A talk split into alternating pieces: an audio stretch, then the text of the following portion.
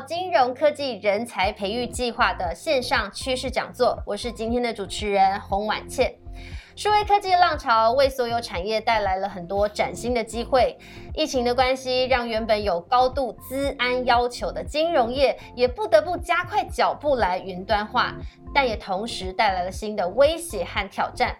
该怎么样透过风险管理来提升已知和未知风险的应对能力，并且评估未来可能的影响，就变得很重要了。所以，我们今天邀请到两位来宾来跟我们聊聊数位科技风险管理。首先介绍企业界的代表，微软顾问服务事业群总经理林义平林总经理，总经理好，主持人好，教授好，大家好。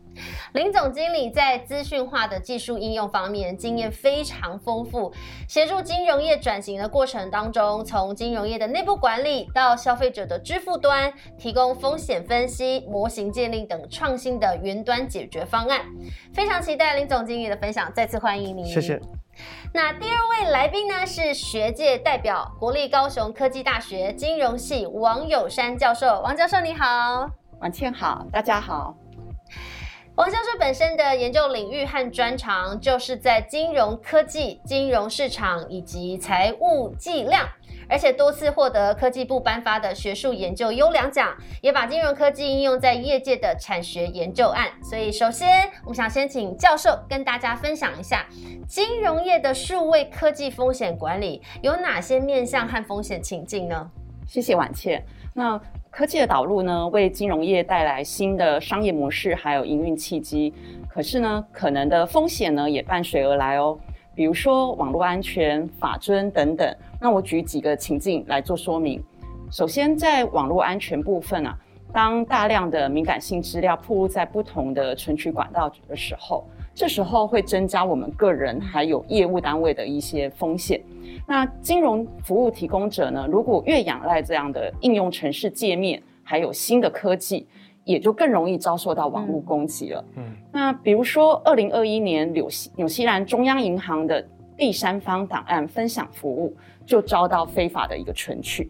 那台湾部分呢，让大家记忆犹新的呢，我想就是二零一六年。骇客哦，他利用恶意程式远端来控制第一银行的 ATM。嗯，那好像这样整个电影情节就出现在我们生活当中了。芝麻开门，让 ATM 呢吐超大约八千多万的新台币。在二零一七年呢二月呢，全台呢更有十三家的券商集体都遭到分散式的一个阻断攻击。那这样的一个状况呢，券商网站下单系统整个停摆。骇客也勒索了比特币，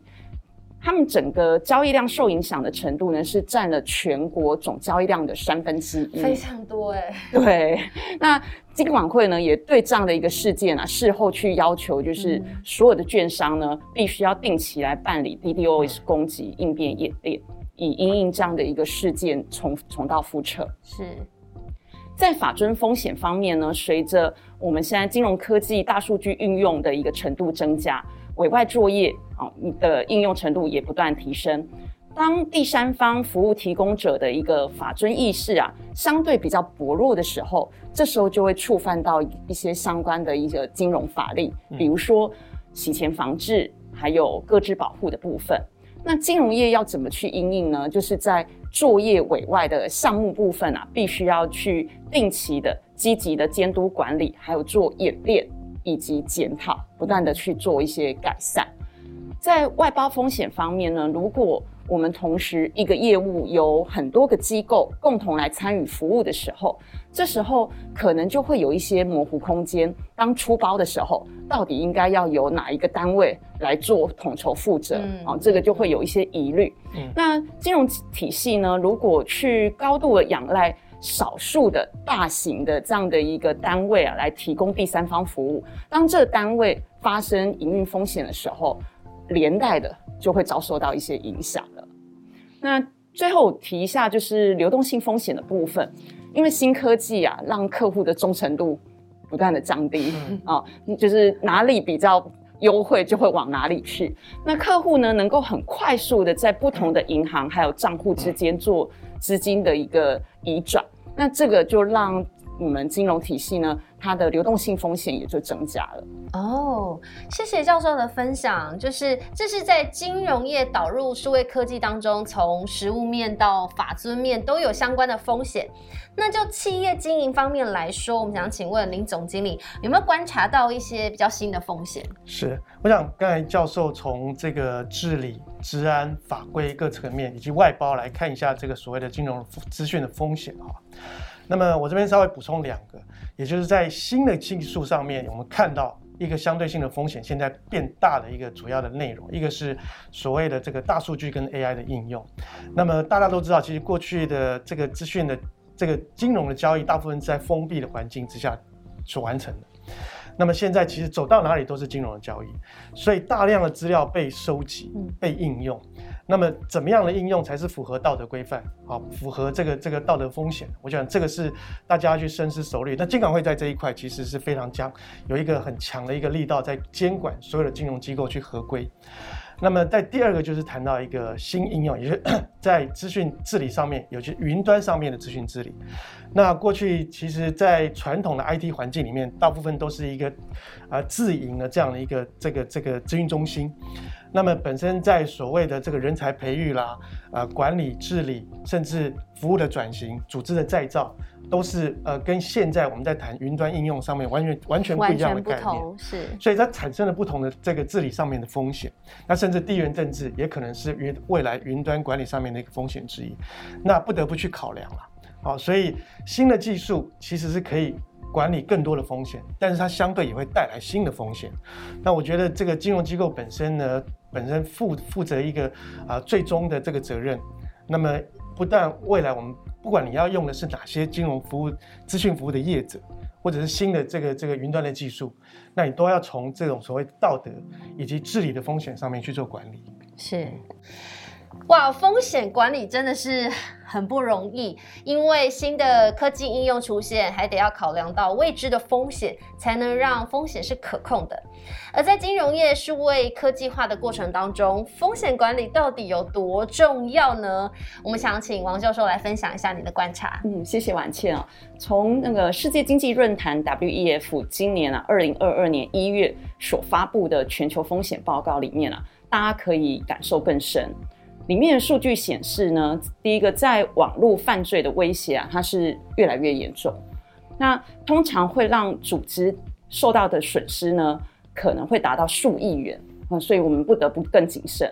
那在全球勒索软体的案件数啊，好，大家来猜猜看，在二零二零年啊，居然高达百分之四百三十五 percent，好，所以这个增加的速度啊是很惊人的，而且预估。未来在类似的恶意攻击的部分呢，也会持续不断的增加。第三个部分呢，在网络安全人才的部分呢，这个部分是非常短缺的。那在全球网络威胁增加的速度啊，它是高于我们可以预防还有管理的能力。经过这个报告的统计啊，有高达百分之九十五都可以归因于是因为人为的因素所导致的。那金融业呢，因为它是拥有大量各资还有财务数据。一直以来都是骇客眼中的大肥羊，更是呢网络犯罪的首要目标。嗯，如果遭受到网络攻击啊，这个会对金融业的声誉造成无法挽回的一个损害，也会让金融业多年的获利毁于一旦。所以，我们绝对不能轻忽这样风险管理的一个重要性。的确，刚刚一开始总经理有讲到这个。案例嘛，就是大家还是要特别的小心。那王教授分享的这份报告呢，就点出了风险管理真的是非常重要。我们的确也看到有越来越多企业是陆陆续续在做风险管控的升级，但是在升级的过程当中，我们难免会遇到瓶颈，或是有至爱难行的地方。所以接下来我想请问总经理，有没有观察到金融业转型数位科技的失败案例，让我们借鉴呢？是，谢谢。呃，我想刚刚教授也提到一个很重要的概念，就是百分之九十五都是人为造成的。那我觉得深有所感哈。那么我举一个我自己曾经亲身经历的一个一个例子来谈这件事情。那过去我在金融体系里面，那么其实金融体系最重要的一个产品之一就是信用卡。那信用卡各位知道，大概过去二三十年其实已经呃已经慢慢趋于成熟。啊，早期信用卡提供的商品没有那么多样化，那么现在的产品呢，非常非常的多样啊，不同的功能、不同的应用，以及甚至不同呃跟异异业的结合。那么这个资讯设备本身呢，资讯系统本身，为了这个支援这样一个大量信用卡服务的多样化呢，所以叠层架物的建立了很多很多在旧系统上面的一个扩充。那各位可以去想象，呃，过去在经营这些信用卡的这些业务。啊，业务单位其实人不断的变动，那系统不断的发展，功能不断的强大，然后产品不断的多样化。其实你可以想象，甚至各原来设计这个产品的那些人呢，在往后的十几二十年都已经不在原来的岗位上面。我觉得这个在很多银行里面都是发生过的。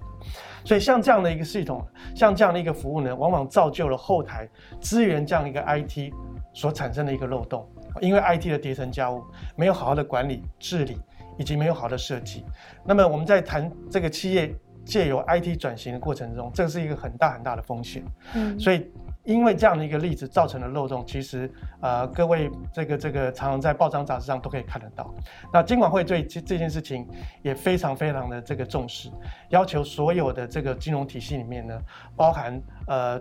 业务单位、IT 单位，哦对所有所有的他们在。未来开发转型的过程中，都要能够提供更强的这样的一个监理的机制在。嗯，所以光是新旧系统的整合，如果没有前瞻性的规划，恐怕就是只能忙着补破网了。因为前面就是缺什么补什么，就到后来有点已经忘记了前面到底是怎么样开始的。这样的确就是会有漏洞的产生。但是我想，没有任何一个企业希望发生这样的事情。但在实务经验上，难免是没有办法一次做到位的。所以，总经理有没有什么风险管理的规划建议呢？呃，我觉得这个规划建议这件事情呢，要从整个 IT 的演进来谈哈。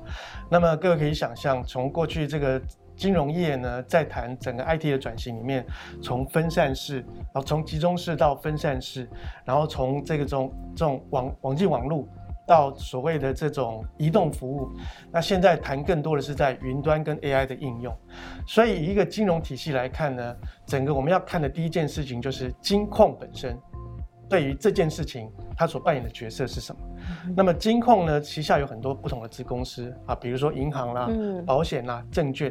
每一个子公司在他们呃这个合规性上面的考量是不一样，应用的场景也会不一样，那治理的架构也会不一样。所以为了避免这样的一个风险呢，其实金控本身第一步就是要扮演它好所谓的金融监理治理的一个整个政策管理的一个角色在。那银行、保险。投资等等这样的一个子公司呢，就扮演的这个场景应用的一个角色，他们要去定义他们所谓这个这个在云端或这个这个所谓的智能 AI 上面的应用的场景，那配合金控公司啊金控体系下面一致性的法规上面遵循的这样的一个政策，然后去实地应用这样的场景。那最大的困难在于说，我们现在的这个金融的监理对于上云 AI 应用上面，其实还是有点。呃，模棱两可的这样的一个一个一个一个环境跟氛围，那么金融体系、金融业者呢，他们在啊上云跟应用 AI 这件事情呢，其实是呃跃跃欲试的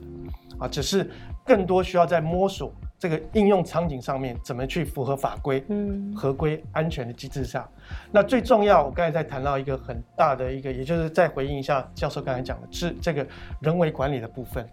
那过多的在仰赖这个资讯科技呢，其实它不能解决所有的问题，更多的是在我们在应用这个资讯转型的过程之中，怎么样把我的组织人才培育，啊，这个公司的这个组织架构呢，去去满足这样未来上云的这件事情啊，我们在呃管理层面上面所遇到的所有的风险，我觉得这个才是最重要的。所以一开始就是。总公司、母公司或是金控本身就应该要把这个整个合规性啊等等先制定好，下面才去发想各自的场景，而且是符合就是一开始已经先定好了这个合规里面。是的，了解。所以从林总经理分享的例子，我们可以感受到大型企业体在推动数位转型的过程当中，要能够维持营运，牵涉到的环节有多么的复杂，每个阶段、每个过程都不能够大意，所以很仰赖企业本身的风险管理专业。但是就外部合作跟整合的角度来看呢，台湾已经进入了开放金融的时代，银行委外作业的情境也越来越多。所以接着我想请问王教授，怎么看待这样的风险管理呢？是的，在委外作业的风险部分呢，金融业因为基于专业分工嘛。那所以有部分的他会考量说成本，所以会把一些不是核心的业务啊，这个部分我们会委托第三方业者来代为管理或者是设计。可是，在设计方因为整个时间的压力上面，那他没有办法做高规格的把关的状况之下呢，这时候就可能会有治安漏洞的一个产生。所以我们要很谨慎的去评估第三方供应商他的治安处理的能力。然后必须要定期的去审查督导。另外，刚刚有提到的消费者权益保护的部分呢，因为金融业它是一个高度监理的一个产业，所以各支还有客户权益的一个保障啊，这个是监管它一个非常要求的一个核心重点。那金融业它目前因为整个呃环境的需求，所以商业模式呢，在做跨业整合的时候呢，资讯流。还有金流的部分啊，它其实相对于过去啊是更为复杂的。那这个部分金融业就要去思考说，到底加密还有匿名化的处理该处理到什么样的一个地步啊？过于不及都是不适合的。那怎么样过于不及呢？比如说我们在做去识别化处理的时候呢，如果太简单，就很容易遭受到破解。但是如果过度识别化的时候，这时候我们在做分析上面，它可能又会造成分析上面的一些错误，所以我们必须要很谨慎的去评估，说到底去识别化的一个方式，那也必须要去建立好，假设遇到非预期的我们的一个资讯有外泄的时候，这时候我们的应变机制是什么？你才能够符合我们这个隐私、隐私保护，还有在各自的一个规范上面，哦，才能够到位。谢谢，谢谢教授。不论是国内外，的确是有一些大型金融业，因为没有做好风险管理，所以就造成了重大损失。所以，请问林总经理，可不可以跟大家分享一下，有没有新科技可以协助风险管控和金融监理？好，我想。这个这个呃问题问得非常好。其实我们对于新科技，往往对于新科技的期望是在业务应用上面。那其实新科技也可以在用在风险管理上面。那我举两个例子来看哈。呃，一个是在反洗钱上面。其实过去这几年，我们在台湾遇到很多呃在。国内外的案例哈，被财阀的案例其实特别多哈。那么我们看到过去这几年，在美国有一个这个大型的金控公司，那因为它在反洗钱上面呢，被美国的这个监理机构裁罚了一点八亿美元这么大一个裁罚的一个案例哈。它是有史以来最大的台湾的金融体系被裁罚的一个最大的案例。那背后的原因很多啦，有些是人为的因素，有些是这个呃政策。跟流程上管理内控上面的一个因素，那我们就不再多说哈。但是在呃整个回过头来，我们来看未来我们怎么样应用新的 IT 的技术来去防范这件事情的发生哦。那我觉得这个就是 AI 在这个反反洗钱上面一个很好的应用的例子。那我们过去也看到很多在呃这个这个全球的一些大型的这个呃金融公司、金融这个这个业者上面，透过 AI 来去定义。来去找出那些反洗钱的这个场景啊，比如说呃账号啊，不同的账号，不同的国家，不同的人，不同的人民，那么在金流啊，在在在这个跨国的金流上面，我怎么去啊侦测出那些异常的这些啊场景出来，然后去及早的去告诉啊这个金融监理的或者是内部内控的单位呢，去告诉他说这可能是一个呃洗钱的嫌疑。的行为，那这个就是 AI 应用的一个很好的实例啊！我想这个是呃已经而且是一个成熟的一个应用，在不同的金融体系里面。那第二个我要谈到的是更新的一个这个这个概念就是我们最近谈的很热的一个叫所谓的 ESG 啊，企业永续这样的这个议题。那金管会大力在推动这个这个绿色金融，啊，鼓励金融机构对于这些所谓在绿色企业上面的融资放款，那甚至在债券市场啦，在投资市场啦，也积极的在投资所谓的绿色债券。那么金融机构在呃在整个这个企业永续的这个生态链里面呢，可以扮演一个非常非常关键的角色。啊，不但是鼓励这个政策上面的执执行，那同时呢，也可以利用新的 IT 技术来去做整个资讯揭露上面的管理。啊，透过这个生态链，然后配合监理，然后评比单位，然后这个绿色企业，那么去建构一个完整的生态链，IT 的体系就可以帮助这样的，尤其是透过一个公有云的方法，让这样的一个绿色企业把它的。这个这个近零碳排的这样一个系这个资讯的这个收集、采集、建构、运算以及报表，通通整个这个端到端的去让资讯揭露可以做得更完整，那金融体系就可以透过这样一个资讯揭露呢，去做到更。呃呃，更完整的这样一个放款啊、融资啊等等这样的一个一个一个生态链上面扮演一个关键关键的角色。我觉得这个这个新的应用的技术呢，在这方面有发挥了一个很很好的效果。嗯，这重点也是。跟上云有关吗？是，还有上云才能够让大数据或者是 AI 整个可以发挥他们更好的效用。是，谢谢谢谢总经理的分享。那透过新科技，在既有的反洗钱防治领域可以更快、更容易，并且可以提供金融机构在放款的评估上掌握更多的资讯。随着数位金融的蓬勃发展，甚至纯网银的开放，风险管理所牵涉到的层面也变得更广了。所以接下来我想问王教授，在越来越少人会临柜跑银行或者什么 赶三点半的这情况下，有没有出现什么样新的风险和挑战呢？那同时一样可以运用新科技来做风险管理。呃，因为金融科技啊，它强调的就是一个便捷性，所以呢，让客户的身份识别的这个部分呢，其实它风险就暴露更多。那在交易的管控上面呢，对于银行来讲，它的难度是更高的。客户由虚拟环境进线啊，跟以往临柜服务，我们能够直接去确认 KYC 到底他是不是本人，这个呃差异是蛮大的。客户的身份核实还有交易安全的挑战呢，我们可能金融业从业人员会面临到，就是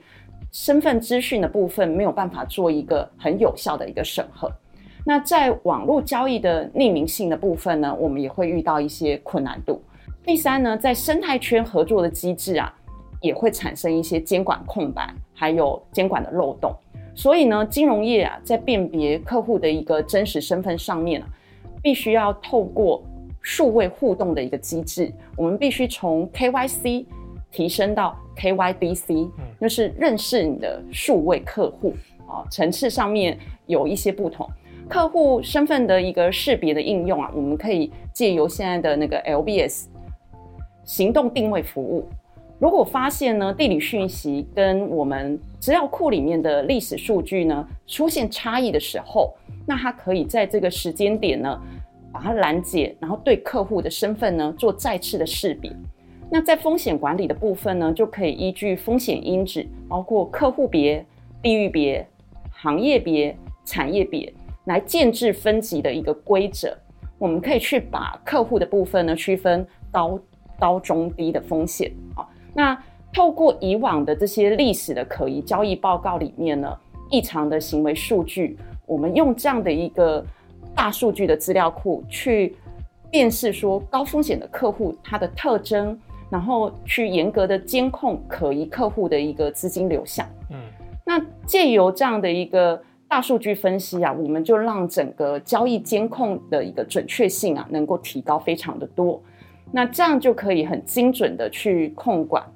就是客户这一端的一个交易风险。嗯，所以王教授提到了，使用大数据分析就可以精准的管控高风险的客户，而且可以揪出一些可疑的交易。但是就企业经营面来说呢，请问总经理认为大数据的资料分析可以如何提升风险管理？好，我觉得这个从几个层面来看，哈，事实上我们现在谈到很多在大数据上面，尤其是云端大数据的应用。那么从几个角度来看这件事情对于整个 IT 业界，尤其是风险管理上面可以产生的效果哈。一个是在大量应用上面，那传统上面我们在自己本身自建的数据中心里面呢，其实呃资料量其实是能够承载的是有限。那么如果在上云的这个过程中，我们可以利用大量的这种云端服务业者的能力，那么在整个运算的能力以及量上面呢，可以被满足。那么就也就是在这个整个呃提供大数据应用上面的效果会得到更好的这种这种呃运算能力的这个这个这个呃绩效啊。那第二个是 AI 的应用，我觉得 AI 的应用其实在过去这十年其实走到一个非常成熟的地步。那走应用到不同的领域里面，事实上我们在很多从语音啦、交易啦，然后整个呃甚至制造业里面的所谓的这个制造这个这个这个生产然后，那么大量的应用到 I AI，那 AI 的应用其实在云端的服务上面也非常的成熟，所以我不需要再去用自己的能力投资大量的人力跟技术去把 AI 的东西开发出来，我可以很快的去 adapt 去。去去接受这个云端业者所提供的这个 AI 能力，应用到我自己本身的业务场景，我觉得这个就是一个很快速，啊，可以去透过 AI 来管理到我本身，尤其是风险上面的一个应用。那第三个是用户体验，那我觉得在用户体验上面呢，其实呃这个跟风险管理上本身并没有直接的关系，但是用户体验是我们现在谈到 AI 上面一个很大很大的一个效，一个一个加成的效果啊。